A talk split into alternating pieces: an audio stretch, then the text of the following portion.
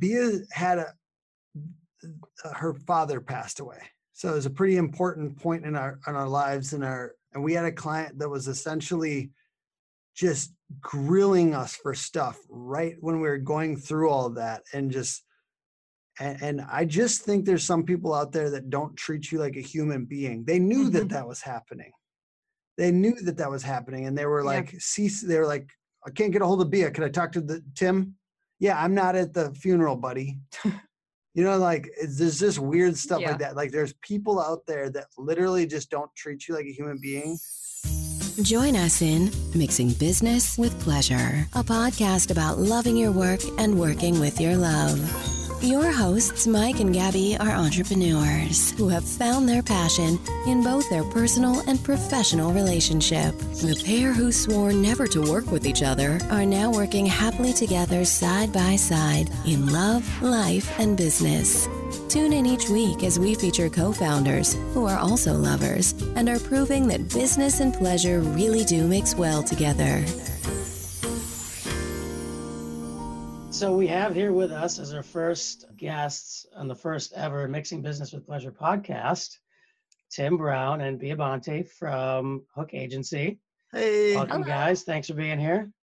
Thanks for having us. Yeah, thanks for having us. You guys are our guinea pigs. You're the first ones. So Oh, oh cool. awesome. That's super awesome. Yeah, we're we're just we're just starting starting this idea that we had. I love it. It's such ago. a good idea. Yeah, it I've, is a good idea. I've literally thought about it before with with uh I've thought about that topic, right? Because it is one that's very, it's hard, and yep. it's also fun in certain ways. So it's, it's, and other people that are doing that, like whenever you talk about it and they do it, they're like, they want to talk about it, yeah. you know? Yep, exactly. We've literally been talking about launching this podcast for three years, since twenty seventeen. I look back really? at my emails and like our conversations, and we started talking about this three years ago. And for nice. you know a million reasons, building a business and having a family and entrepreneur life and crazy shit, we just never did it. Mm-hmm. And then finally Mike Mike ripped that band-aid off. He's like, this is it, we're doing it, or it's never gonna happen. I love and it. like I'm like, okay, fine, let's do it. That's awesome. Good for you guys. So interestingly, Tim, I don't know if you remember, you and I met maybe, I'm trying to remember, maybe like four years ago or so. Okay. I think through our mutual connection, Chris Burkholm. I think we were both just starting out, and I was looking for a S E O consultant to partner with. I think you and I like grabbed lunch or whatnot, and I just never... Oh, yeah. The client I was working on never went anywhere, and we kind of lost touch. Well, yeah, I vaguely remember that now.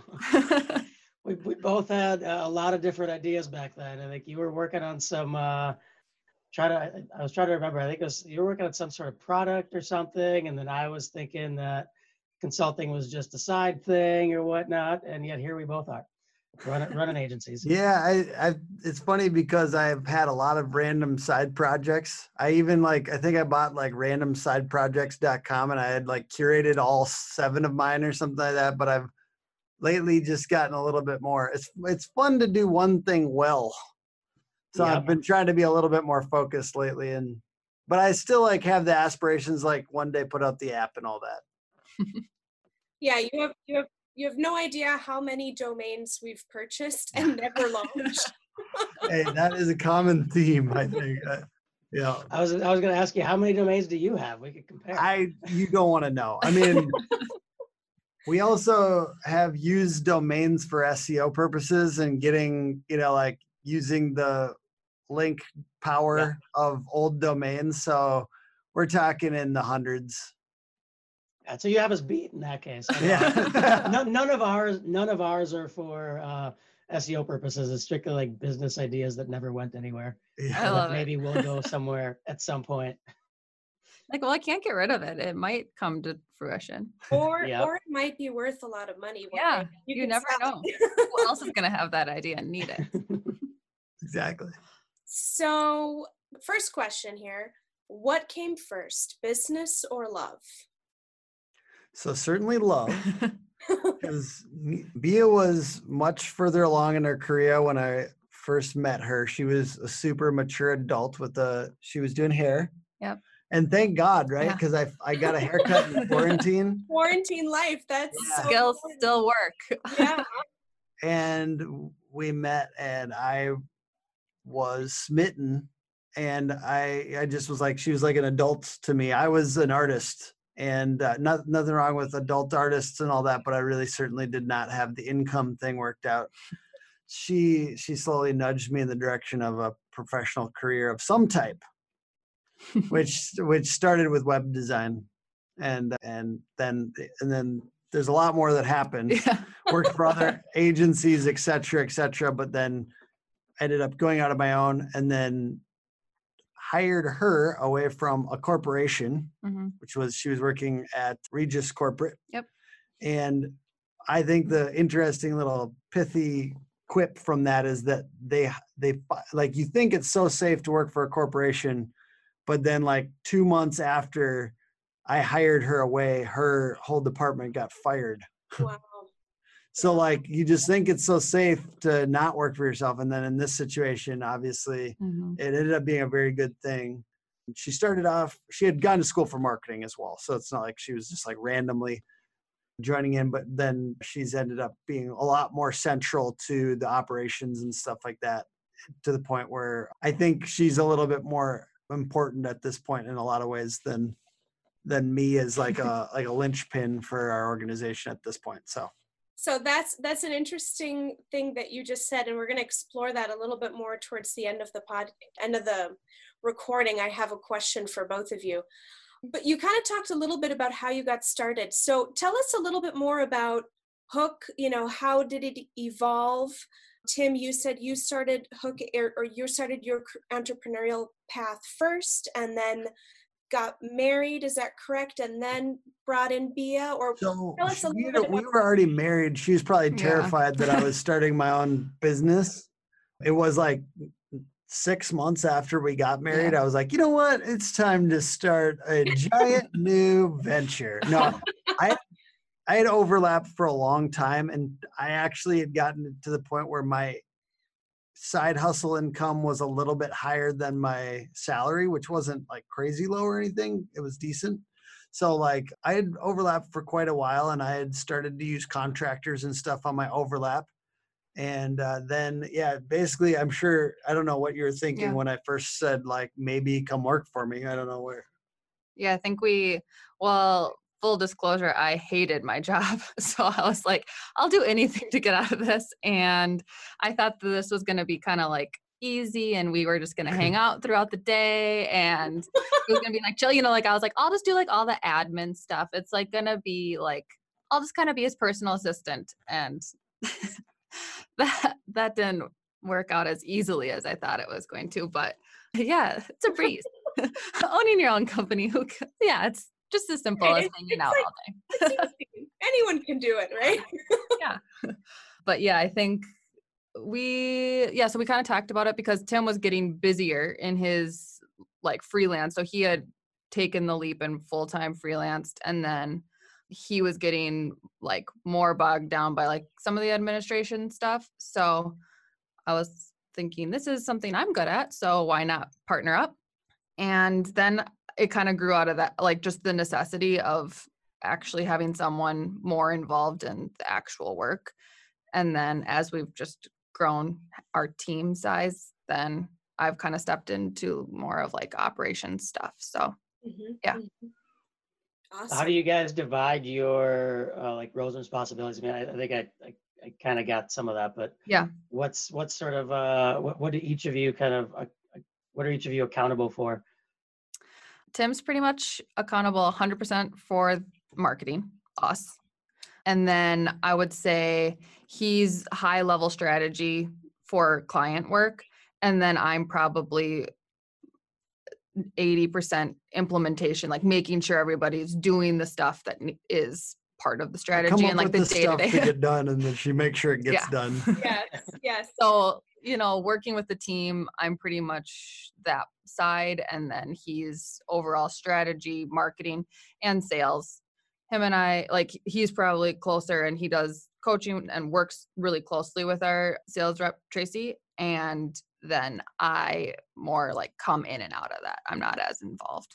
So I'm not as good at it. She's actually very good. It's just sometimes it requires, like from my point of view, weirdly enough, like we're very, we're kind of like mama bear about our, our employees. Like I don't want them to get shat on. Can I say that here? You can you, say you, whatever. You can. Weird. It's shat on. Mixing business with pleasure. So yeah. Anything goes.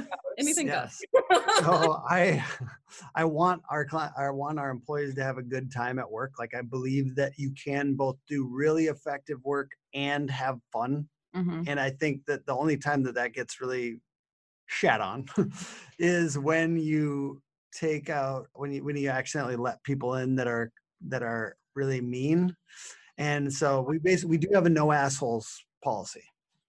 We, so I'm loving what I'm hearing because there's so many similarities in what yep. we're doing in our company. And we have, uh, we have this kind of do's and don'ts printed out and we give it to each of our, of our employees. And one of, not, it wasn't like a no assholes thing, but it said like no jerks. Like we don't tolerate. No jerks. No jerks. No. Yeah. We don't tolerate jerks. So I think that that's so important, you know, to establish culture. And it sounds like, Bea, from your title, and I want to get this right, it's Chief of Client Experience and Culture. First of all, I love that. And somebody else, because I liked it from someone else's. I, LinkedIn I love it. it. A little bit. A little bit. Well, I might have to borrow it from you because it's mine. It's, it's not mine. Okay, I in some point I see myself my myself taking that role at Proofpoint.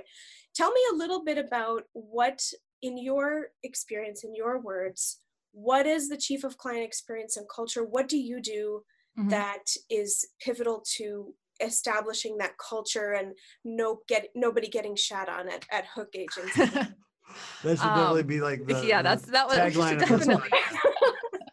Nobody gets shat on here. Not on our watch.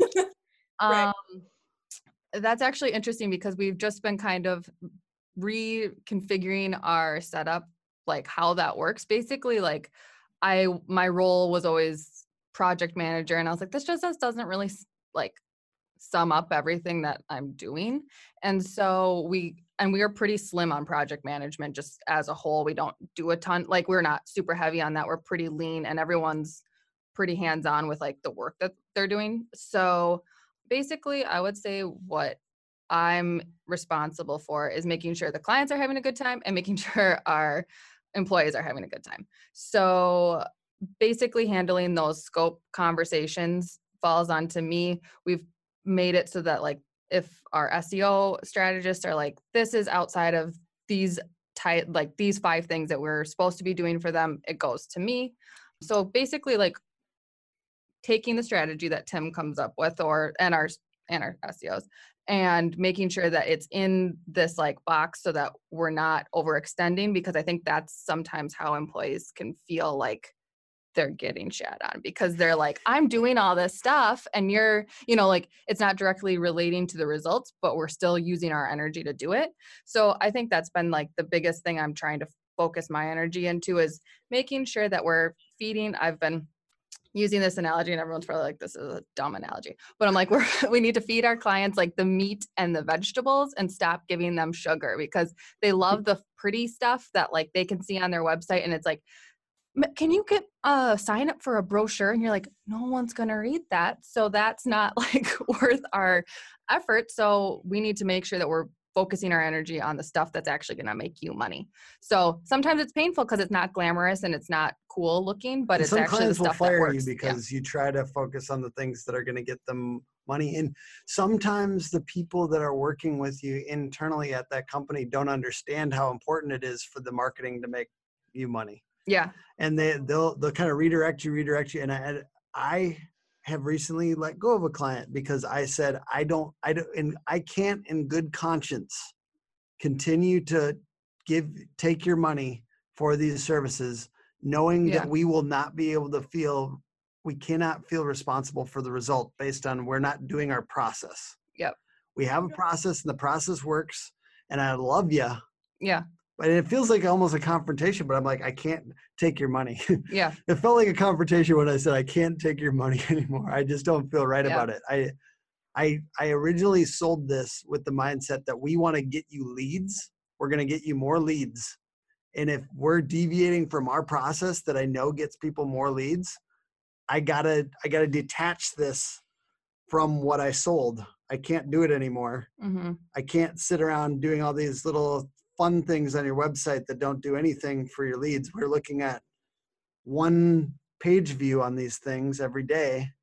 Like I, I can't, I can't get it up and excited about one page view, and I sure as hell can't take three thousand dollars of your money every month. Like, yeah, you can, you can lead the horse to water, but you can't always get them to drink. And yeah. that is, that is such a, a tough thing in the business that we're in, in marketing, because, mm-hmm. you know, so many times you just, you have these clients that you love them, but you hate them at the same time. So, yeah. you know, kudos to you for. That's real. That's real. Yeah. Hey, I like that you're being real on this podcast. Yeah. We no, are all about real and transparency. Yeah. And it has happened to us too, where we've had to tell a client, hey, I'm sorry, this is not working. Mm-hmm. um, because we believe in following our process and our methodology and doing things the right way. And I, yeah. I completely resonate with what you're saying, Tim. And so it's hard, especially in today's climate with coronavirus. Yeah, and, you don't want to be frivolous and throw yeah. away clients. And, and you don't want to do, and right. And, you know, and then you're always con- thinking, oh my God, what about my reputation? What if this person yeah. talks to that person? Yeah. But I think ultimately you have to stick to your guns. You have to stick to your core values mm-hmm. and what makes you the company that you are. And it sounds like, Bea, that you are instrumental in kind of being the police, you know, in many ways, in many situations, and in confronting, in, in having to have those difficult conversations and ensuring that your team has the right capacity, that they have the right tools, that, that clients are kind of behaving. So, so tell us a little Real. bit more about the culture part, because yeah. that it sounds yeah. like your your role is is multifaceted in yeah. that you kind of do some of that high level client services, mm-hmm. but then it sounds like you also have more of like an internally facing component. Yeah. So, and like for lack of a better, I mean, we're, we're a small team, so we don't have an H R person or, you know, like I'm the person that people come to for all of that stuff. So it's partially just like the administrative H R stuff that has to happen to have a culture and have people, but then it's also when we get to have everybody back in the office and do fun activities, making sure that we're connecting as a team while we were working from home, doing fun virtual stuff. And I'm pushing myself to get better about like pushing that culture, because I am a very like, I can be too much on the like, let's just make sure everyone's getting everything done. So I think partially that was aspirational, like me focusing on like allowing people to have fun and do things that are fun at work, and as and stopping then yeah. scope creep stopping. is surprisingly and then that's fun. associated with pleasure at work. Yeah, stopping scope scope creep really does make more people have fun at work. Yeah, yeah, good, good. But I think you know, like our our culture, we're we're growing, and our culture is changing, and it's actually becoming something. When it was Tim and I, and we had one person, we were like, "How we need to make this a culture," and it's like we're like we couldn't do it. We had, yeah, we had three of us, and we were trying to make a culture, and that's hard. That's hard, man. So, yeah, just allowing people to like bring their ideas and their what they are enjoy. We have a cheese club. We try to do happy hours and like a dinner every now and then, but also navigating the difference of culture with. Hey, you did that uh, bingo thing when we were yeah. we were all working from home. We did work from home bingo, bingo. which is really cool. We yeah, did some games. I've heard that a couple of times. We have a we we run a, a client mastermind group, and the, this last this last uh, session was ended up being all about like managing remote teams and all, all that for obvious reasons. And that a couple of them mentioned that they were doing that too. We have yet to do uh, work from home bingo, but it sounds like it's a fun thing. It was actually perfect because it was, yeah. we did it. So the, pro- yeah, sorry, you sure? Oh yeah. It was, we just put together like things that people could do for their like mental health, but also some with that. And then some with, you know, what's something that we can do to level up our service for our clients and like our processes in the meantime. And then also some of them were just fun. And yeah, we I did downloaded your, your oh yes. I, I downloaded Yay. it. Oh yeah, yeah I it. Come it. On. We didn't we didn't implement it just because we had a couple of other things going on yeah. for you know quarantine and so on and so forth. I wanted to, t- you know, even though this episode will probably air a little bit past quarantine, at least I'm hoping yeah. uh, that we can get through quarantine here. Yeah. Tell us a little bit about how are things going right now with with with this corona shit. Can I say shit? Yeah, yes. yes. How is it going for you guys? Tell us like the good, the bad, and the ugly. Yeah. What yeah. has happened? What has changed? Do you see some positive things that are coming out of this? Like, yeah, what's going on? I definitely feel like we're on the positive side now. I think that there was a lot of fear in the very beginning. I think that was those first two weeks were probably the worst and like the scariest from my perspective because everybody was scared. So they didn't, you know, it was a snowball, like they're laying off people. So they're scared. So they're tightening on their budgets. And now I think people are like, oh, if I wasn't invested in digital before, it's time to start. And getting that plan in place. And I think that it allowed us to clean up a, a lot of our processes and our communication internally and externally, like being so crystal clear. Because I think sometimes in a time of crisis, what people care about the most isn't just like a fluffy message. It's like clarity and yeah, just yeah. they want, that's what we wanted from like our leaders is just clarity. So I think yes. us getting clear for our clients moving forward has been a very positive thing for us, but we're also very fortunate because we're in an industry that we could keep working and could keep providing our service. So, and a lot of our clients yeah. were essential services, yeah, uh, and home improvement and stuff. So it's hard to be too gung ho about like, yeah. yeah, everything's fine. And I, I do get a little bit weirded out when people are like, I'm closing more deals yeah. than ever. It's like, can you be nice to the people that like yeah. are taking a hit? Because there are people taking a hit. Just chill. You don't have to like broadcast every time you have a jump in sales when everyone's hurting. Yeah. Yeah. I mean, like, I think that we've done all right. And I am grateful for that. I honestly, I moved in, we moved into this office like right before all this. So it was terrifying when this happened.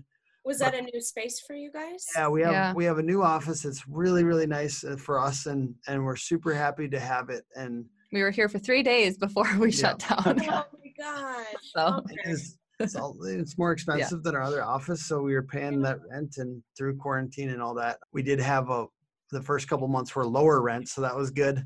And by the time we got the full rent, we were, yeah, we were able to uh, be in. And we're, we're doing a lot of social distancing and stuff internally right now or whatever. But I felt like things were too good before all this happened. I was like, let's explore that. What do you mean too good? I don't know. I just always get scared when much of a good thing. I always get really scared when stuff goes really, really well. Like I, okay. I sometimes like life to punch me in the face a little bit. Cause I just, I don't want, I, I feel like I need the challenge and I need something hard or else. Like, it's like people like, you know, those people that like go, that they go to war and then they come home and they're shell shocked and they don't feel like life has any purpose because they they're used to every day being life or death and that's an adventure. Sometimes I have that little bit of like, and it's it's weird. It's weird. I'm not telling anyone to seek this out. I'm it's, saying it's not, like some, it's not weird, at least not in this conversation. Gabby's laughing because that's how I am too. Yeah. So it's like, you know, you I, and Mike do, have a lot of similarities in that. Yeah. yeah. I operate better when my back's against the wall and like when yeah. there's this just chaos going on, and when things are yeah. good, you're like, okay, well, yeah, no, it's now and, yeah. I think that it's a weird trait, and we probably have to work on it, Mike. We probably need to work on it, but it's real. And I just like I so when we got hit with this, I was like, I was kind of weirdly excited in certain ways because okay. I was just like, all right, now here's the thing. Let's go. Like, I kind of felt that a little bit, although it was scary and I'm not like asking for another one. So yeah. hopefully we don't have another surge in four months or whatever. But I am, I frankly, I, I am grateful it all. Ha- That's so weird to say. I don't think you're allowed to say that. You can say whatever. But I, I am happy that life is not boring. And I am happy that it sometimes is very difficult so that we can all see what we're made of and get better. Good, good words. I like that. How did you guys end up with an agency solely focused on construction and home services. Yeah, I feel like I could dramatize that and make it sound prettier, but it was basically very simple. It was like, I have two, maybe three clients. I think I had three clients in home services, and I liked them all. And I felt like what we were doing was very useful to them. In particular, more useful to them than some of our other clients. I felt like the value was higher for what we were providing to those three clients because it really was necessary. And mm-hmm. yeah. What's been the biggest challenge so far? COVID aside, let's let's put that aside. What's been the biggest challenge of running and growing a business, both to individually, Tim, because you started your entrepreneurial career first, and then together as as a, as a husband and wife team? Do you want to go first? Yeah, sure. Certainly one of the biggest difficult things for me as an individual was taking the painful aspects, like even first, because I did coding first, I was a developer first, taking those things and trying to get excited about them. So like, I believe that was the hardest part. Like I occasionally wanted to just bust my head through the computer screen when I couldn't figure out like a JavaScript problem or something like that. But as I started to pass them and I would get past one, then I felt like there was like less people, like, and it was, it's competition a little bit. There's less people behind me trying to keep up with me because they, they got knocked off. It's, it's messed up to think of everything as a competition, but I do sometimes. And and I did see less people that were trying to compete, and I I liked that. And I said, that's cool. We got past that speed bump. Let's go into the next one. But like, I have taken, I think as an entrepreneur, you take it a lot on the chin. You take it a lot on the chin no matter what in life. I'm not trying to say we're special. I'm just saying like, it feels like it hurts more, I don't know, as like one hundred percent dependent on your own income, on your own sales, on your own everything.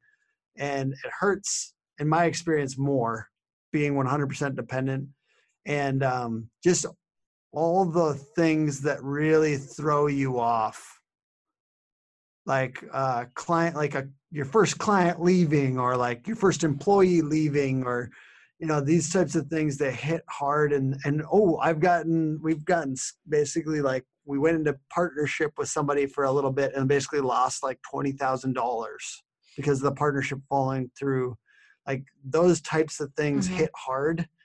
They sting, and you just, you got to figure out how to get past them. That's been the most challenging thing, and making a lot of mistakes. I'm certainly not, I don't think like, in te- I, I have a lot more hard work than I have intelligence. So um, just, I t- I've, I've learned my, a lot of my lessons the hard way. An entrepreneurship. I, I just I just read a quote, what, what, and I'm gonna botch this, and I don't remember who attributed to who to attribute it to, but it was basically like, when talent doesn't work hard, work hard makes up for talent, or something like that. And, yes. it, and it's so hard work different. Beats talent when talent doesn't work hard, and I there love that go. Quote. There I love that. Go. And that's there like literally my my life quote. Like like literally, that's how like I've gotten anywhere. I love that. I yeah. love that. And I'm resident. I'm I'm. kind of just taking it all in, because so much of what you're saying, it resonates with us, and and and I just love it. So after this podcast, after coronavirus quarantine, we definitely need to get together yes. in yeah. person and do drinks or or pizza or whatever. Absolutely. Um, I want to ask some fun, silly questions. Mike, is that okay, or did you? Wait, we still had to. Bia still had oh, to yeah. answer that one. Oh yeah, sorry, sorry. Go ahead, Bia. I'm I actually yeah. don't remember. Oh, I was thinking like, about something when you were part? yeah. I think, well, Tim kind of touched on this a little bit, like just like for me, taking the emotions out of it. I'm like, I'm not crazy emotional, like in a, like, I don't like to talk about my emotions, but I get like really invested in things. So I think when it was, especially when it was, when it was Tim and I, just us, like doing design presentations, doing anything, any feedback was so personal. Mm-hmm. And I think me learning that even though I wasn't the technician, like having to pull my emotions out of it or was like very difficult. And I think we're finally getting to a point where it's not that it doesn't bother us anymore, but like I'm cheering us on when it only makes me mad for like two hours instead of a whole day. So I think like just learning to like, that's real. Dude. Take, and sometimes two weeks. We yeah, I would like we dwell on things. Like a design presentation going sour, like for like a while. Yeah. And, and now, now it's just like, it's yeah. much shorter. It's also nice because we're not the main people on the design anymore. Yeah, but, but I still it's would still like, get we get it.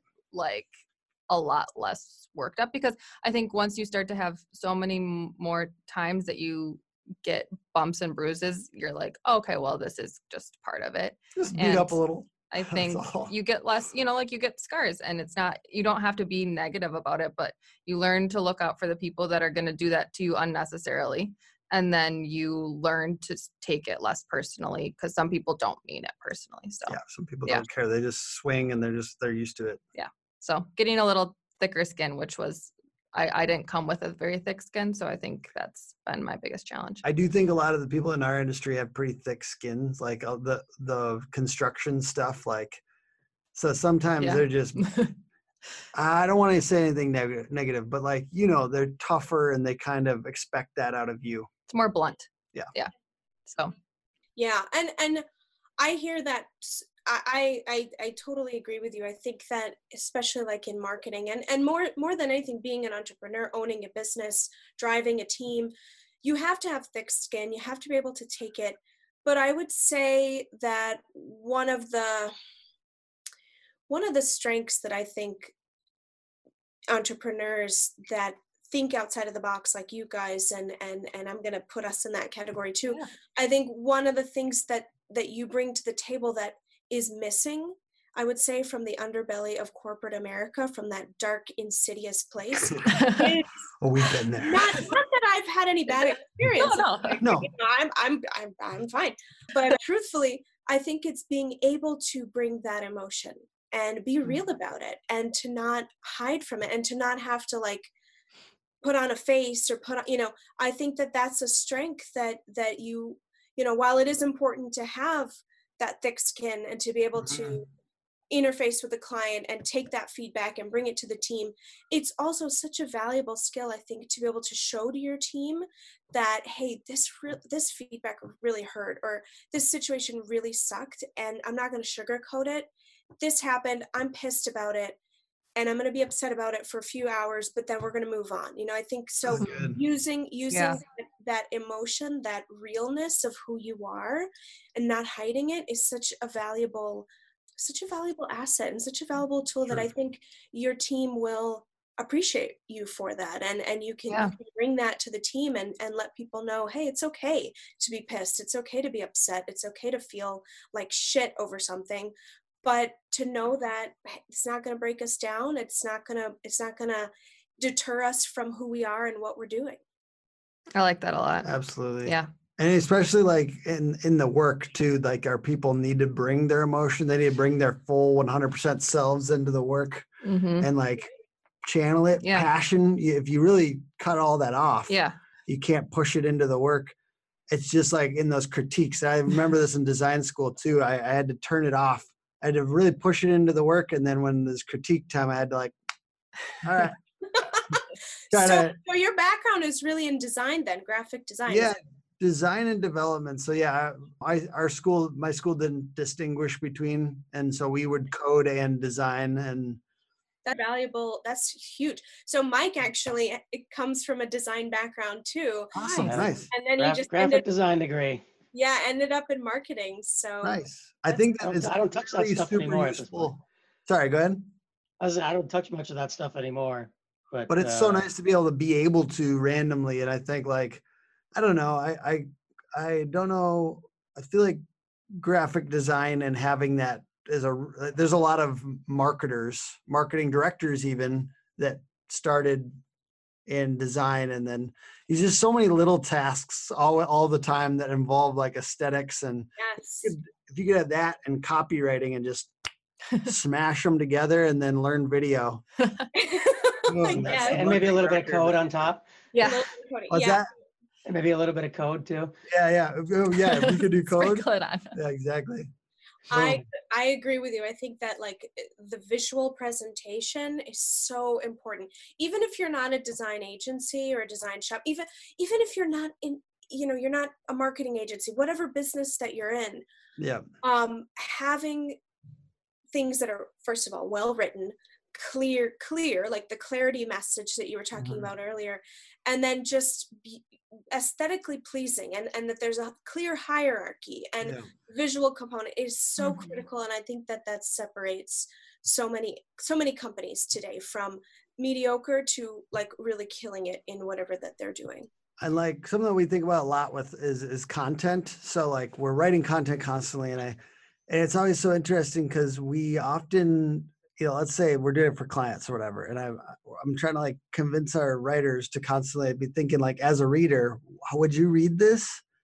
Would you read this? Or would you need like five more images to make this like your brain even be able to absorb it? Because that's just how we work. We need to use more images in our content. We need to use more video in our content. And you can curate videos from elsewhere on the, you can embed YouTube videos that relate to your topic. That's okay. I just think like more empathy too. Like you're saying, design crucial, and then empathy, because images and like video and stuff and all these things that everybody needs to really enjoy content on the internet.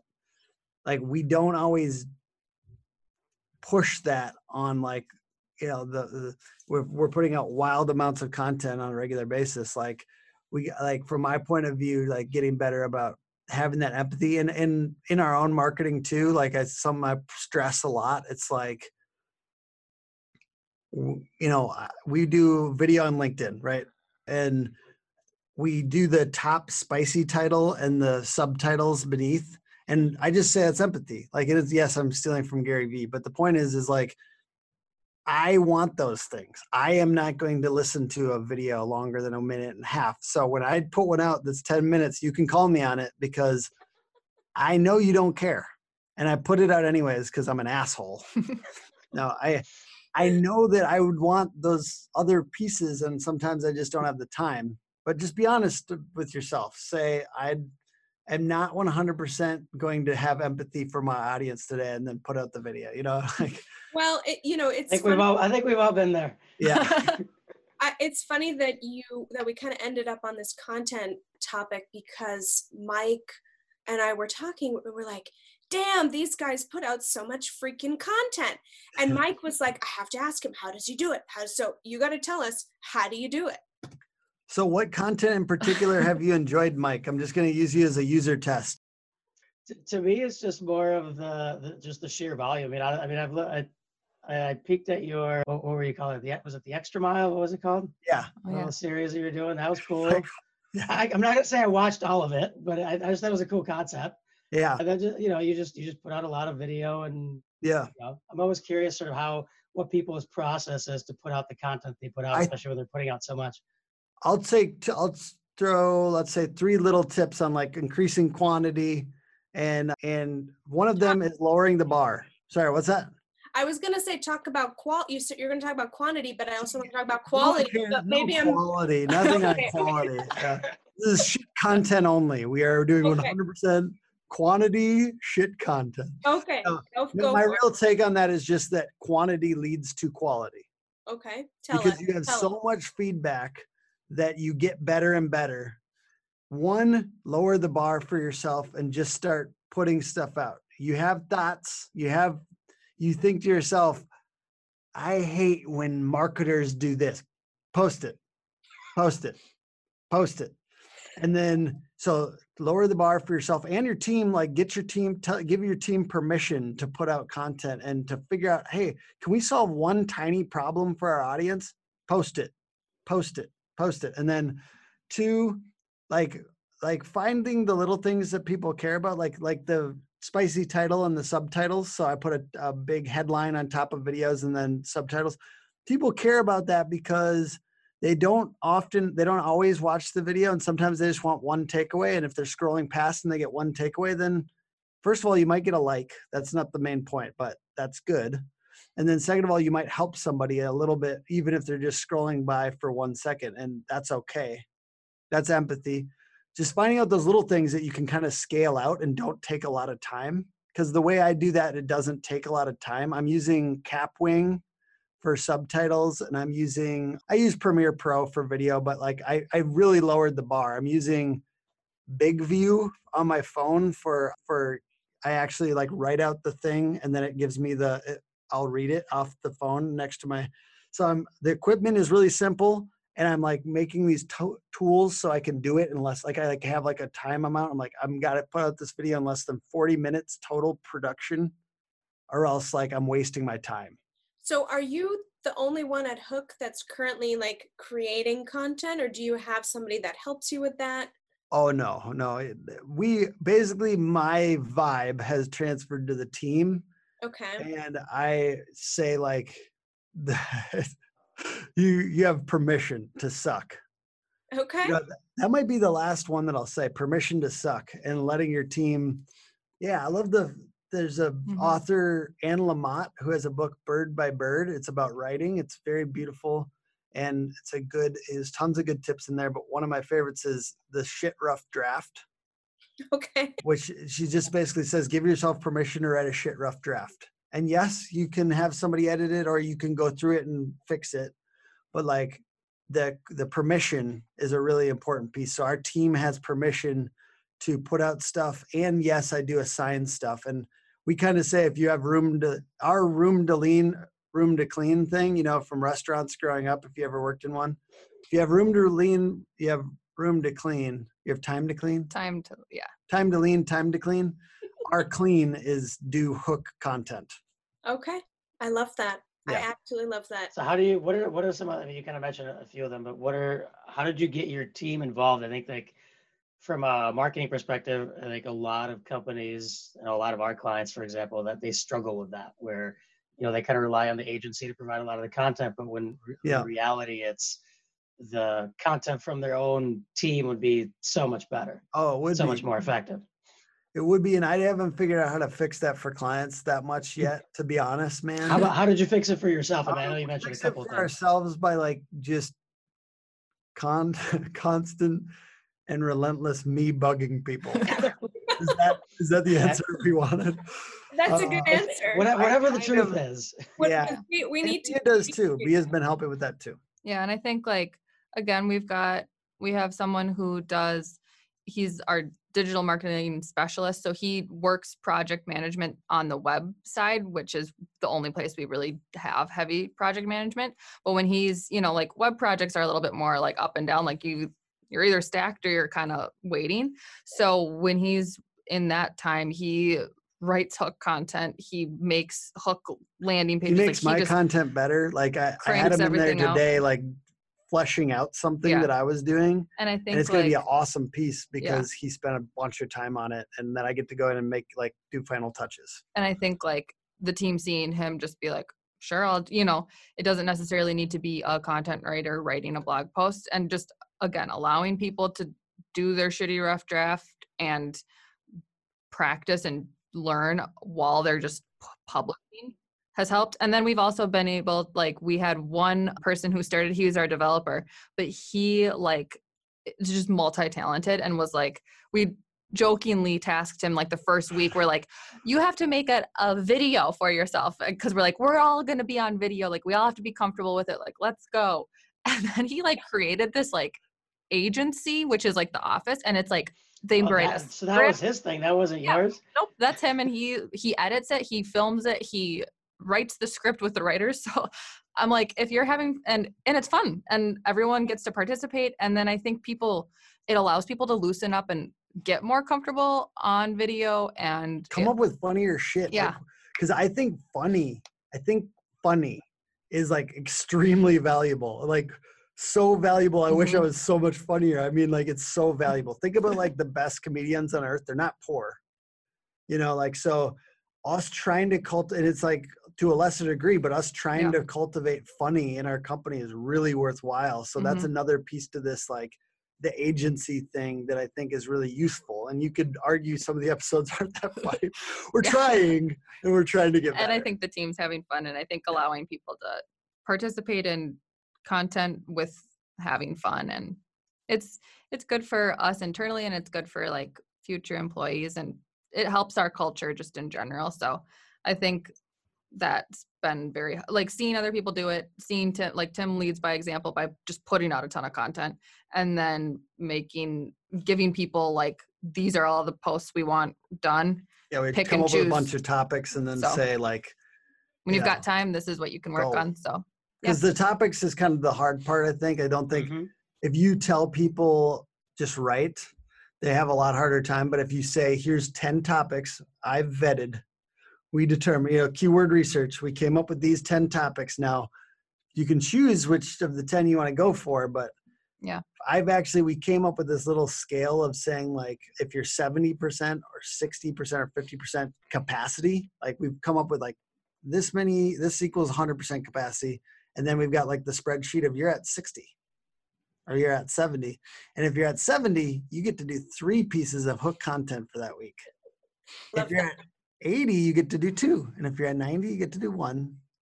I love that. I love I've gotten people to randomly edit my content. We've gotten that far. that's just that's just because I'm a little sloppy, I think. I, I got a message this morning, be like, hey, you got a spelling error in your LinkedIn post. I'm like, oh, thanks. If, yeah, if I ever, if I put out content, it's mo the most likely on our team to have spelling errors. It's the most likely to have grammar errors. I am much sloppier of a writer than any of our copyright, like obviously our copywriters, that's what they do professionally. I, I guess I have probably a spicy opinion on that. I feel like, Tim, okay. you have a lot of spicy opinions. Yeah. I, yeah. I, what? Do, yes. I totally do. I'm probably annoying in that way, but I just, I think, I think there's a certain amount of permission that I give myself to suck that just, I just don't care. And actually I kind of like it when somebody corrects me or something like that, because I also feel like The, they care they care a lot. They also think I'm important enough to like I should probably have that down. I don't you know I don't know I guess it could look bad to a client that's like, I think I want a really meticulous uh detail-oriented agency, and this is not the agency for me. And you're right, we're not the agency for you. If that's if you want heavy duty lead generation, we are the agency for you. And if you want meticulous, perfect, every detail is just buttoned up to the nth degree, we're probably not. You know, and I've noticed that with clients that stick around with us, are they they like the results. They don't care as much about the way we get there and every tiny little detail as they do the results. And those are the ones that stick with us for years and years on end.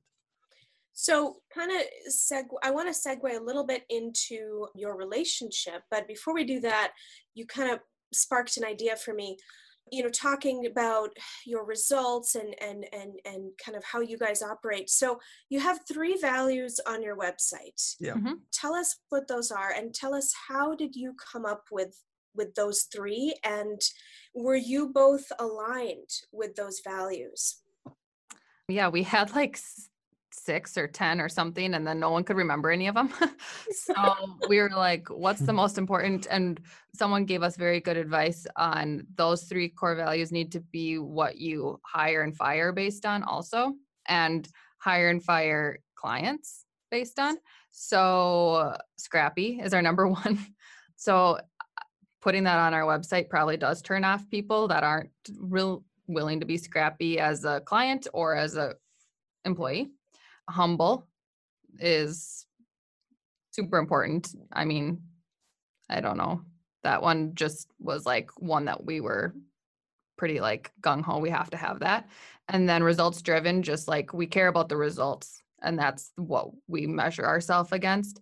And I think it just like talks through like, we actually do this stuff. We want you to get results. That's what we're there for. We're not here to like give you a bunch of like miscellaneous stuff to do and like fill your purse, like whatever. Some people, it, it really just depends on like how you run your stuff. But I think we really care about like results. Are we getting you more leads? Are we getting you more traffic? That's what we're here to do. And yeah, I think simplifying that, and we were pretty aligned on them. I think basically like we talk a we, lot yeah. and we have a lot of opinions, but we have a lot of the same opinions. So yeah. we, we, kind of we've really I mean that's the cool part about being in a relationship is there's a lot of bad ones too, there's a lot of bad parts, but there's the cool part is like we really agree yeah. on a lot of things related yeah. to how to run the business and how to make it good. Yeah. And we have a lot of strong opinions. Yeah. And we a lot of the same strong opinions. So it's good in that Loosely way. held, though. Loosely held. we, we change our opinions, but. And we, we had the same we, problem. We initially we had, had like eight. eight. Yeah, and nine, I think. Boiled it down to four. Yeah. And it was, that was one of the hardest exercises for us because those are so, I mean, they're really core to who mm-hmm. you are and to, to your business and, you know, companies that you want to work with, partners and vendors that you want to work with, employees that you want to hire. So, So that's that's awesome. I want to ask Bea a question because Tim, you've been he talks a lot. Mike is gonna say that I'm hogging the airwaves too. So. Bea, tell us a time where you and Tim disagreed, and at work, the, you know, like a work-related disagreement. Okay. And and what happened? How did you guys resolve it? Like how what? You know, what, what did, and what did you learn from that experience? Okay. Hmm. I'm going to take a second. Let me think about those stuff I can talk about on here. Because sometimes it's employee related, you probably shouldn't. Sure. Okay. So I'm going to say that this actually just happened last week. Tim wanted to do a exposed video of a shitty, not really a competitor, but a service offer. One of those like, companies that says they're that your Google listing's broken, we'll fix it for a hundred bucks. It is a, it's shitty. It's a scam. I get it. That's stupid. And I hate that people do that because I think it tarnishes people who are doing it honestly and trying and helping small businesses. I hate that they're wasting small business owners' time. I think that they're dumb. But I think people should know more about that. But I also said, hey, who are the people that we're aspiring to be like? Would they do this? Would they take that time out of their day and do this like trash video? I understand.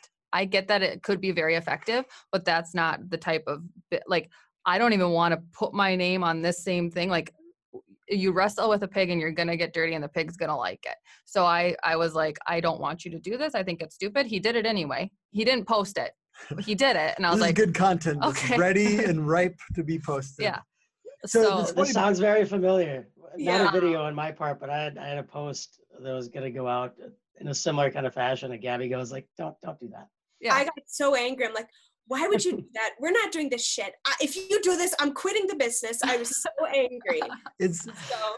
And I think it's the yes, ego, man. It's it the is. duty ego. And I said, is this because they came up to us? They were at the same trade show as us.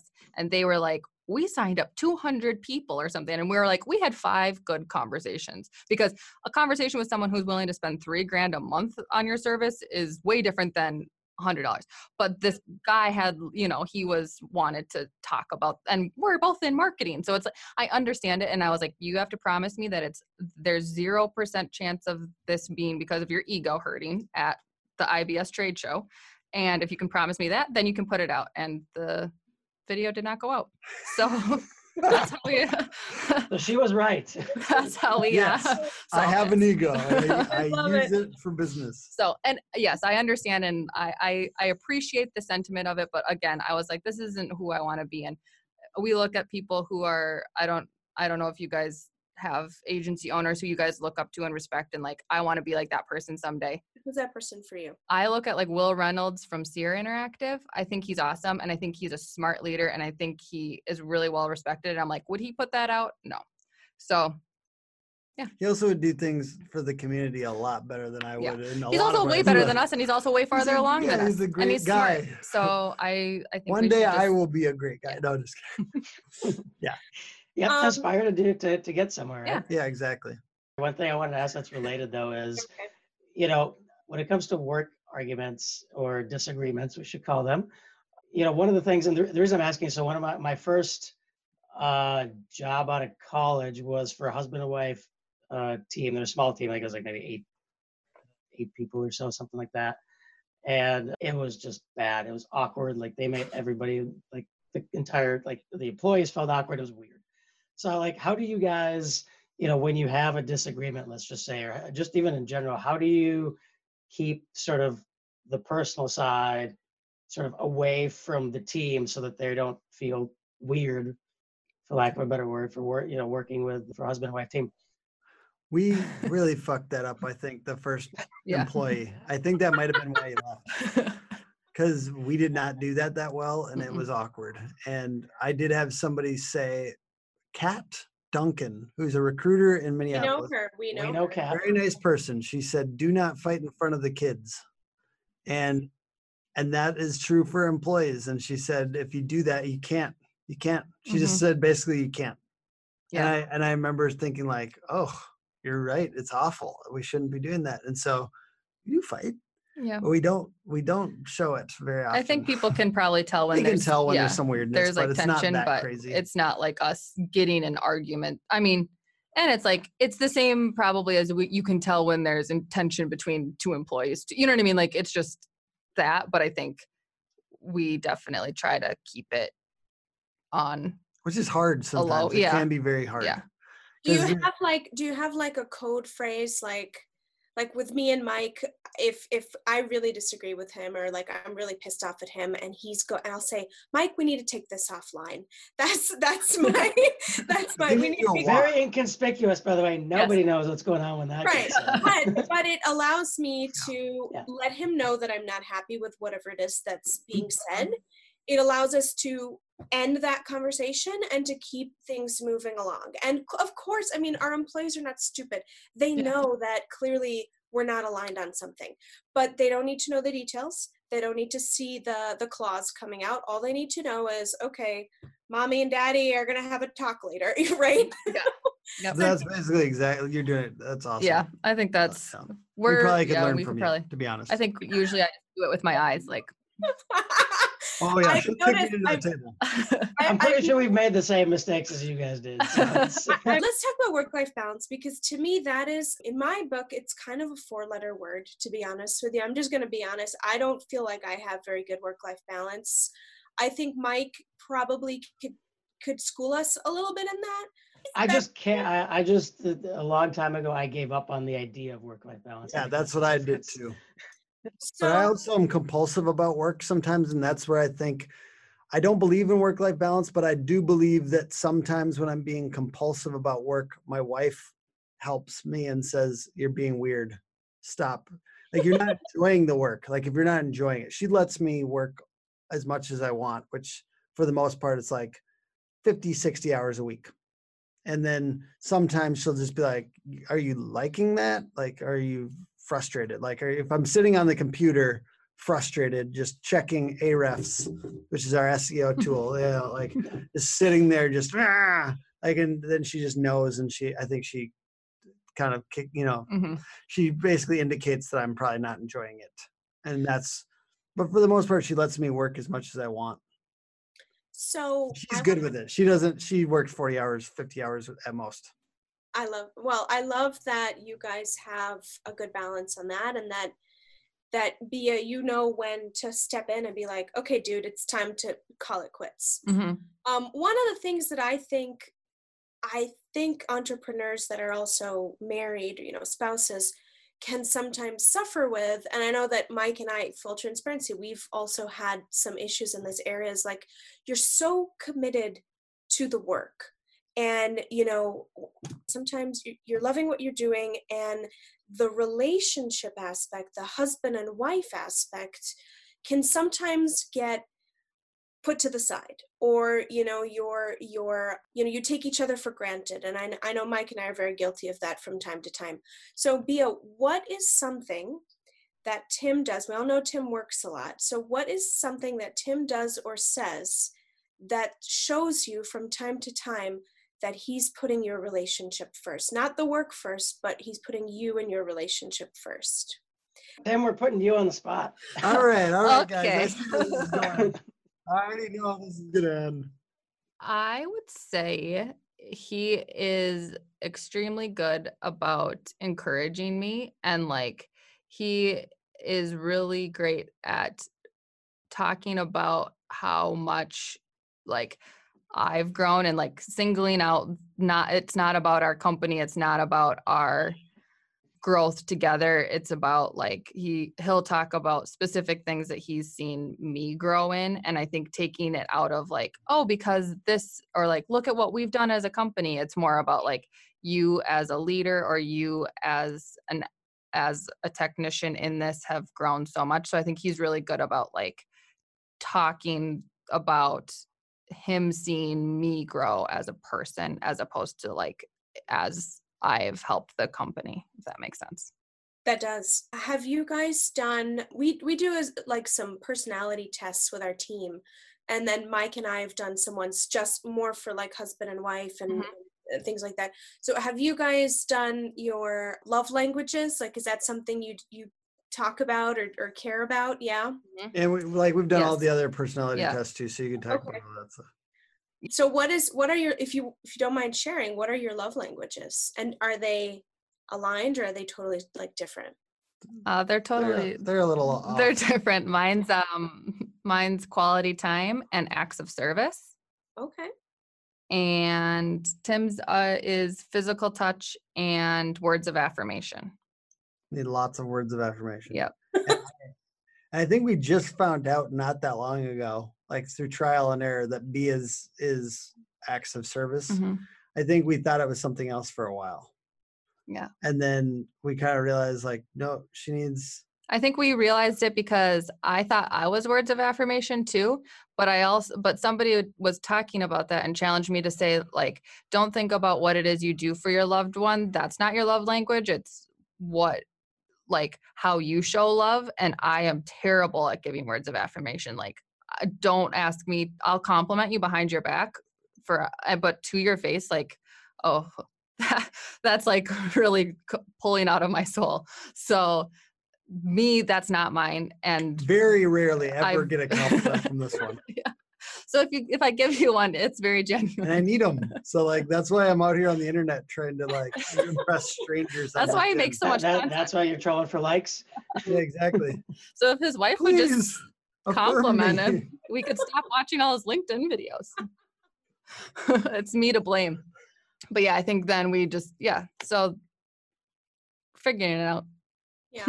And do you guys do, uh, what are the, the, well, I'm an eight. Enneagram. Oh, the Enneagrams? Enneagrams. Did you guys do those? We have not done those. We actually just heard about them from somebody. Those ones are cool. They're pretty ac- like it's yeah. pretty good. Like, I feel like it's a good bucketing of yeah. people's personalities. And I feel like they're like actionable. Like if you know somebody's eight or a three or whatever, yeah it's a good you, one for teams yeah to you can kind of know how to react to them, and I think it is not a bad one to try. What we are your guys the, We've done the two that we do are the sixteen personalities. That's that's the stuff we do at work, and then we also yeah. do Gretchen Rubin's uh four tendencies. Oh, I haven't heard of that one. That's a good one, but it buckets people in like four groups. I'm gonna butcher it, I forget what, but the, I, I don't mind. It's like the I am the I'm the questioner, questioner, meaning I'm the one that's upholder. Oh shoot, I forgot the other one. Questioner, upholder. I'm gonna have to look it up now. It's the principles are always good, which is just yeah. I need to know a little bit more about myself, and I need to kind of understand that I need to kind of tell people about that occasionally. I need to make sure that they kind of get how to deal with me, because I am because we're all different. You know what I mean? We're all a little different, and mm-hmm. we gotta we gotta make sure that people know how to deal with us. Like you, you teach somebody how to react to you, you teach somebody how to help you be better, kind of. You know what I mean? Like Bia knows I'm a hard-headed like person, and I need and I like challenge people, and I like I need I, you know I need to like I need a little bit of different kind of communication than somebody that's like always thinking. I'd barely think. So, you know, like, or, you know, whatever, you know, I'm kidding. But the point is, is like just being able to encapsulate yourself so that people can communicate you with you yep. a little bit.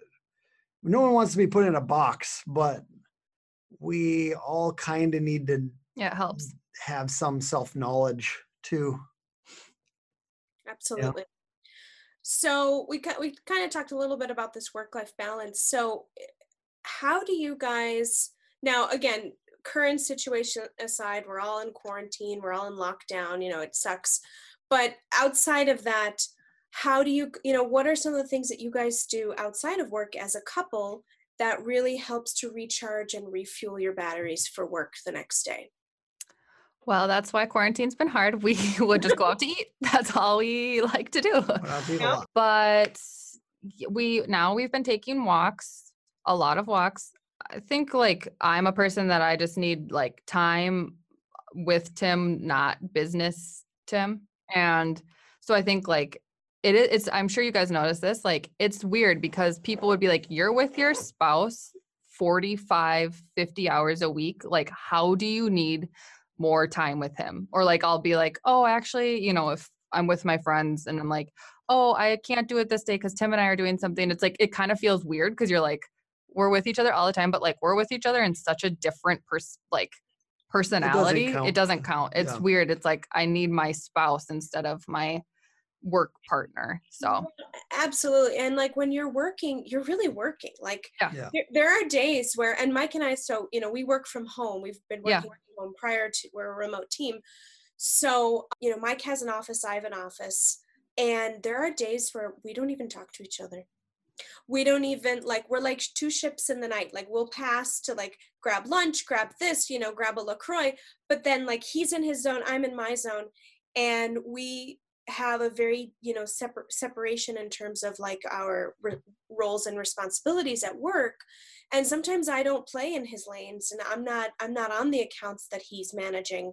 So there are, there are days where literally we don't even talk to each other. We'll see and, each other on Slack from time to we'll time. We'll see each other on Slack, you know, and, yeah. and like I know he's there, and then we'll end the day, we'll spend time with our daughter, yep. we'll go for a walk with the dog, but then we're usually talking about life stuff. We're talking about our daughter and this and that and school and preschool and blah, blah, blah. And then and then we put her to bed and then we sit on the couch and then like it's nine o'clock before we actually have a real conversation with each other. So I I totally get that. Yeah. Yeah.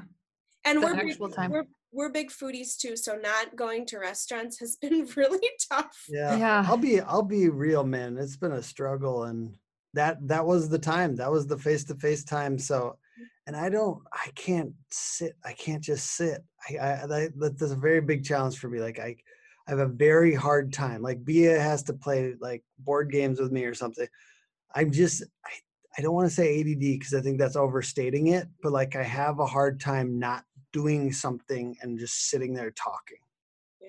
Yeah. So it's a it's a personality defect or something, but I really struggle with it. So even at, even when we go out to eat, like forty-five minutes into it, Bia's trying to like do the like slow sip on the drink. She's like right there, and she just I'm like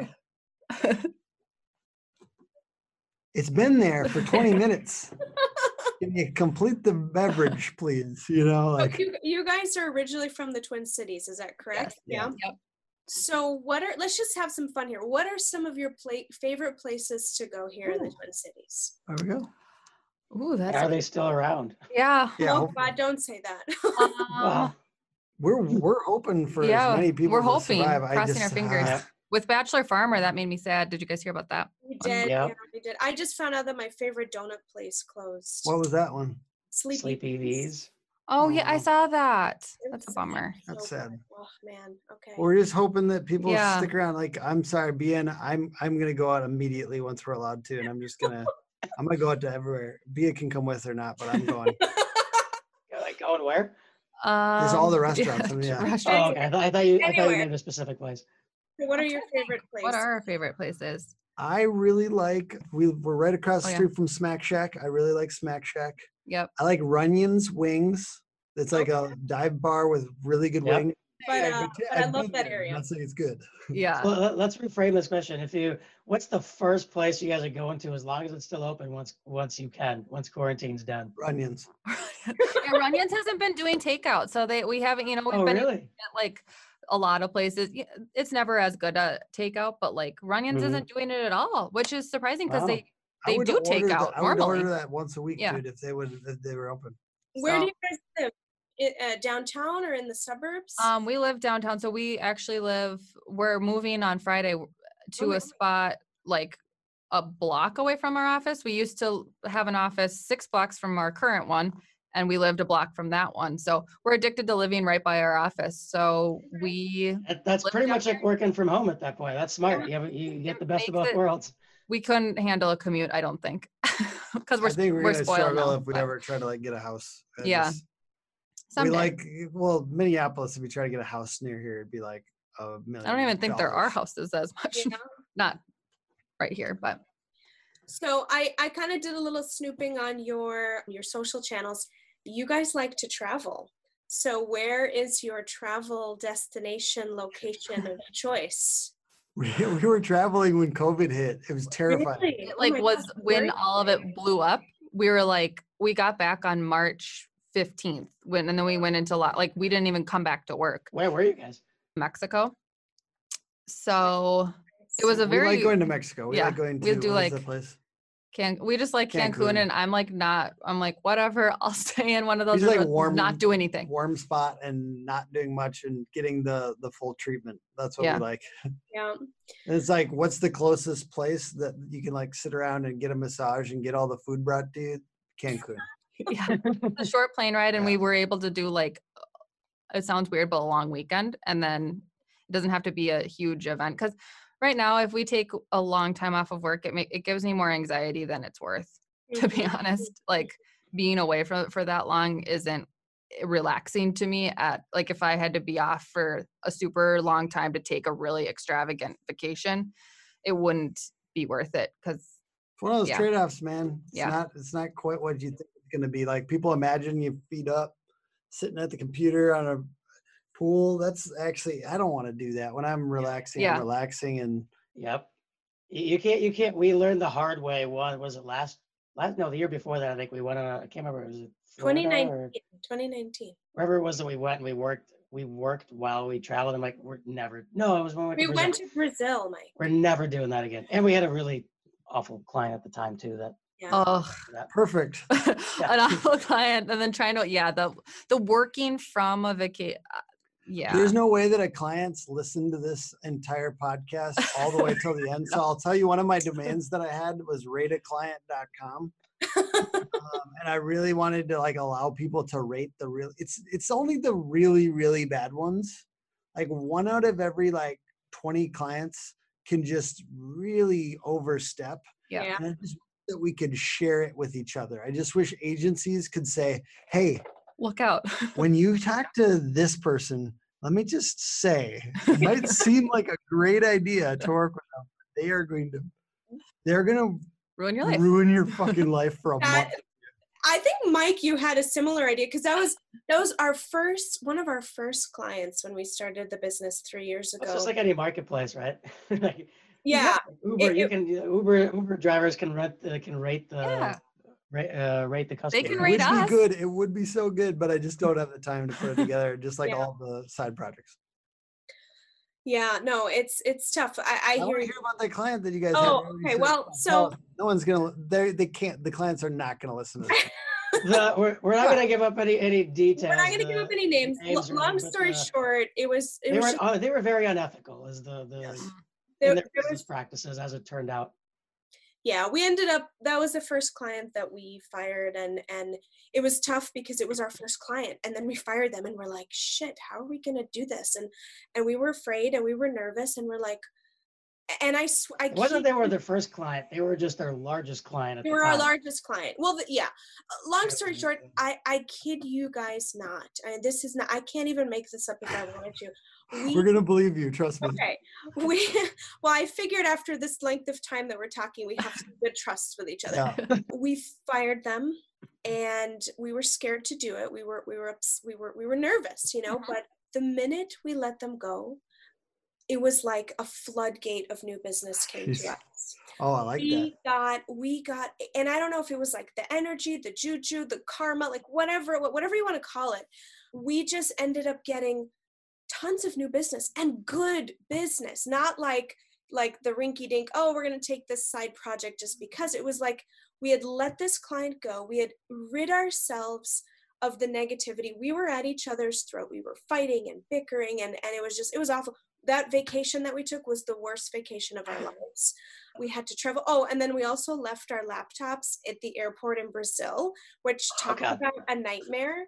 That and we almost left our cell phones too. We almost left our cell phones because we were going through. We're so preoccupied. We were, yeah, it, it, absolutely. We were so preoccupied. It was so like just aggravated with this client. We came back, we said, this is it. Sorry guys, we can't work with you anymore. And it was the best decision we made because our business ended up booming after that. There are other it. clients. There's always other clients, and there's, there's so mm-hmm. many good clients. That's the real message of this, is like, there's so many good clients, and you just gotta trim the, yeah. trim the ones that are really awful, and you will have twice as much energy left over. And I think people can like, people can feel it off of, like you were saying, yeah. like there is something with that energy. Like, and if you're scared and always uptight about one client, like it's bad for your other clients who are good, and like, it's not fair to them. And it, yeah, it's just like you wouldn't bring a toxic employee and allow them to keep working in your workplace. Like you have to draw the line with clients too. Like just because they're paying you doesn't mean that you have to give them everything that they want. So we never want to share these stories yeah. with each other though, as agencies and as, as yeah. consultants and stuff like that. You never want to share them because you think it says something about you sometimes, I think. So I think everyone's a little slower to talk about it, but like we've had people that like, you can tell they like, they like C C their lawyer or something like that. We've had people that didn't, we had a client that just, oh God, I can't say. We long time not paying invoices stuff that happens. We've had We've had clients that like, okay, can I say the one? Let's go for it. No one's going to listen this long. We had a client that. Our podcast sucks. If you change your mind, you just let us know. We'll cut this part. Okay. if, if we need to, we will. Bia had a, her father passed away. So it was a pretty important point in our, in our lives and our, and we had a client that was essentially just grilling us for stuff right when we were going through all of that and just, And, and I just think there's some people out there that don't treat you like a human being. They knew mm-hmm. that that was happening. They knew that that was happening. And they were like, yeah. cease, they were like, I can't get a hold of Bia. Can I talk to the Tim? Yeah, I'm not at the funeral, buddy. You know, like it's, there's just weird stuff yeah. like that. Like there's people out there that literally just don't treat you like a human being. And I'm not going to lie. Sometimes if I've had a service provider, I've, I get in that mode sometimes with things that I'm getting a service done for me. Sometimes I got to remember there's human beings on the other side of here. Mm-hmm. I got to apologize. I need to make it right. Even if I don't work with them in the future, I need to fix that because yeah. they're human beings and I need to act like we're human beings. And I do think that that's, I think uh, on, in digital yeah. that it gets hard. The human, the humanity on like online stuff, it's, you become like emails and you're just a person just behind the email. So I think that's, that's something that we've basically like full circle on the culture thing. We kind of took that as like a, holy shit, what is happening that we're allowing people to do this to us? And like, that's okay. Like we're showing our employees that that's okay. And we're showing like other clients and like the world that like, we're just going to do that. Obviously the world's not watching what we're handling with our clients, but like, it's just a message of like, is that really how we're going to be treated? And then we kind of were like, well, we can't stop every person or every client from being in like this negative space. So we just talked about like, we have to build each other up and like kind of, we talked to another very smart person who was like, you need to have an internal team motto. And so what is like, what's your message? That's not just like putting on a shirt, like Hook Agency, because no one gets behind that. So we brainstormed and we came up with championing the underdog, and like put it on a t-shirt. And like, that's like our message is like, we're here to like help the underdog. And like, that's who we're fighting for. And I think it's like kind of helped our, our teams, like, hey, this is what we're about. And like, if people see us as like fighting for the guy who might be down on his luck, but we're here to like help him get better. That's like what we're all about. So, and the full thing is champion the underdog and and accelerate the accelerate champion. the champion. So we know a lot of our clients don't identify yeah. with the underdog thing all the time. That, that tends to be a little bit more like community focused. Like we do stuff, little charitable stuff and stuff like that. And we do try to help. I think a lot of us employees are like, our, us teammates feel like we were underdogs at one point, and we're, we, I feel like I was a total underdog. So like, I feel like in that way we're, we're championing the underdogs. And then the accelerating the champion, a lot of our clients think of themselves, they are doing cool stuff. They're already winning and we're accelerating that winning. We don't, um, on the client side, to be honest, I don't think we can fix a broken business. You know what I mean? Like, marketing doesn't fix a broken business. It doesn't. First of all, I my condolences for your loss, because oh, that's thanks. unimaginable to have to lose your dad at probably such a young age, for you and for him. Yeah. And I am so sorry that you had to deal with asshole clients that could not respect your boundaries and, and on such a such a sensitive and special and sensitive time, you know. Yeah. and, and so, and to your point, Tim, I think, or I think Bea, you were saying this, like, the whole world is watching. Well, no, not necessarily, but your team is watching. Mm-hmm. And your team is going to say, oh, well, gosh, Bea and Tim, they let this client jerk them around when, when they're dealing with such a, such a important family situation. That maybe it's a subconscious thing, you know, it's not, mm-hmm. but they're going to slowly start to see, okay, they, they're not setting boundaries for themselves. What is that? How does that translate to other things? And I think exactly. that's something that we also, we went through that recently with a client. A client was just hammering us, hammering us, treating us like garbage. We were giving m- service over service over service above and beyond the S O W, the scope of work, because we tried, we were trying to, you know, keep nice. the relationship, keep, keep things going. Because we, we push for our clients. We're good, we're good service providers. Right. I have three questions that we kind of want to end each of our, our segments with. So Mike, do you want to uh, say something? Or? Nope, go for it. Okay. We got the three questions. All right, so three questions. Number one, what's the next big project that you guys are working on, whether that's work or life? I mean, yeah.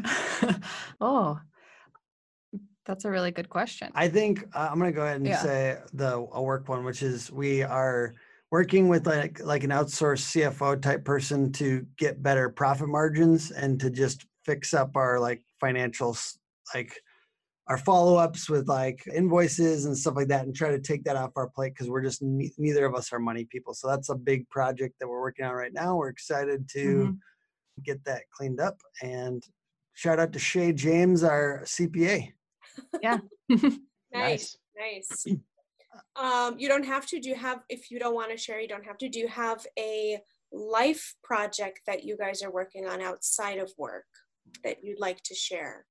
Well, I think that we are, we're moving into a new spot. We tend to move around a lot, but we're working on being, we're, we didn't see this place because we rented it while we were in the lockdown, so we didn't get to go to it. We went to it yesterday, and it is small, smaller than we thought it was going to be. So we're going to work on transforming our gratefulness and putting ourselves into a space where we have to encourage ourselves to have thirty minutes of chair time a day, which is just us sitting in a chair and talking and talking through stuff that we're grateful for, along with once a week putting a big chunk of money into savings so that we can have something good come out of all this. So I love that. Those are two huge, awesome. big life projects that you should to take thirty minutes every day to be grateful. We we do something similar at Proofpoint, and then savings. Yeah, more power to you.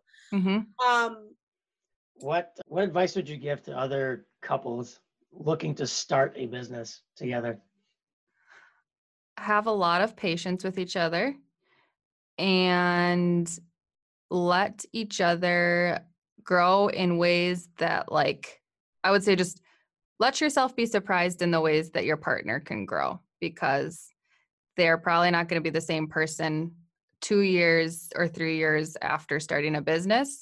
And it takes a lot out of you, but I think it, it forces you to become a better person, and just allow yourself to see that in your spouse while you're on the journey.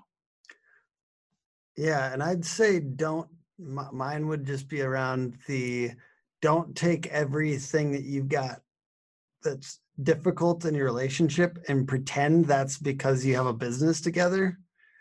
Because mm-hmm. we, we've got issues, but we had issues before we had a business together.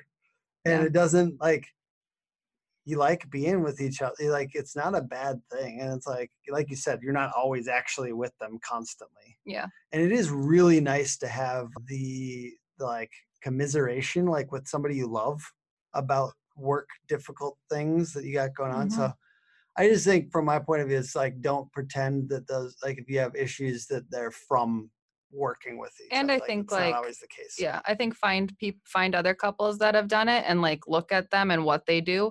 And I think exactly. exactly. And don't, um, don't let people who haven't done it, like uh, there were so many people, I could never work with my spouse. Well, okay. That's usually the first I'm thing sorry, you hear. You I don't them. know how you guys do it. Yeah. Yeah. yeah. Well, I like my partner, so, so I don't know. Sorry that you hate your. I think, you, and also it seems like you couldn't do it until you do it. People are so adaptable. Yeah, exactly. It's so true. You guys, I love that. I think I love everything you've said in this whole interview, but those two pieces of advice were great. Okay, last thing, and then this is for each of you to say about the other. What is the one thing or quality that each of you bring to the business that you couldn't do without the other person? Like the business would fall apart if you didn't have that one thing. I would say it would be Tim's tenacity and just like how gung-ho he is about stuff and just his willingness to take risks and to put it all out there. Because I think that's why we've gotten to this spot. And Bia's, I would say, her conscientiousness and her warmth and caring for humans. And she taught me how to ask questions.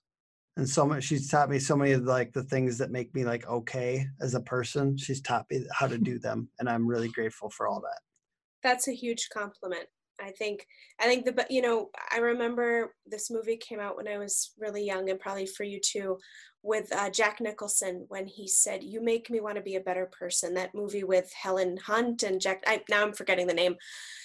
And I remember at the time my mom said to my dad, "Oh, what an incredible compliment." And I thought, that's silly. Like your, your husband should tell you you're beautiful and you look gorgeous and you're, but as I get older and I don't, I don't think I'm that much. I think we're probably around the same age. I realize more and more that the best compliment anyone can give you is really about how they've impacted you in their lives. Mm-hmm. So I think it's clear to see from, and I'm not a marriage counselor or anything, but it's clear to see from this. She plays one on T V. Yeah. On T V. I felt like I, it. This did feel a little bit like marriage counseling to me. So I like it. I, Well, maybe we'll have you guys on another segment of our podcast. We'd love that. This I, is I think, the cheapest counseling yeah. I've ever gotten. We'll have to pay you next time. I am into it. Okay, well, we're going to charge you next time. Okay, um, all right. But, but it's clear to see that you guys are both so committed to one another and so committed to your business, and you have an amazing story. I know there's probably so much more we didn't get to today, so we'll probably have to do another podcast, and definitely Anytime. outside of outside of COVID, we'll do a get together. Yeah. And we wish you guys all the best. We love consuming everything you're doing online. We're secretly admirers and fans of yours. Oh, that's so sweet! Um, Thank you. Yeah, and and this was awesome. That you guys. So Thank you for being our first guest. Guys, this is Absolutely. so fun. This is a great podcast. I, yeah. I can already tell just from this one fire, the first fire episode, this is going to be really good. Yay! I'm actually awesome. excited to listen to your next pod, your yeah. next ones too, because like this Thank topic you. is really needed, and like navigating it and just even just hearing other people's stories is like really therapeutic. So yeah. Thank you for tuning into another episode of Mixing Business with Pleasure. We hope you'll join us next week as we feature another pair of co-founders who are also lovers and are proving that business and pleasure really do mix well together. If you've enjoyed this episode, please leave us a review on iTunes, Spotify, or wherever you listen to podcasts.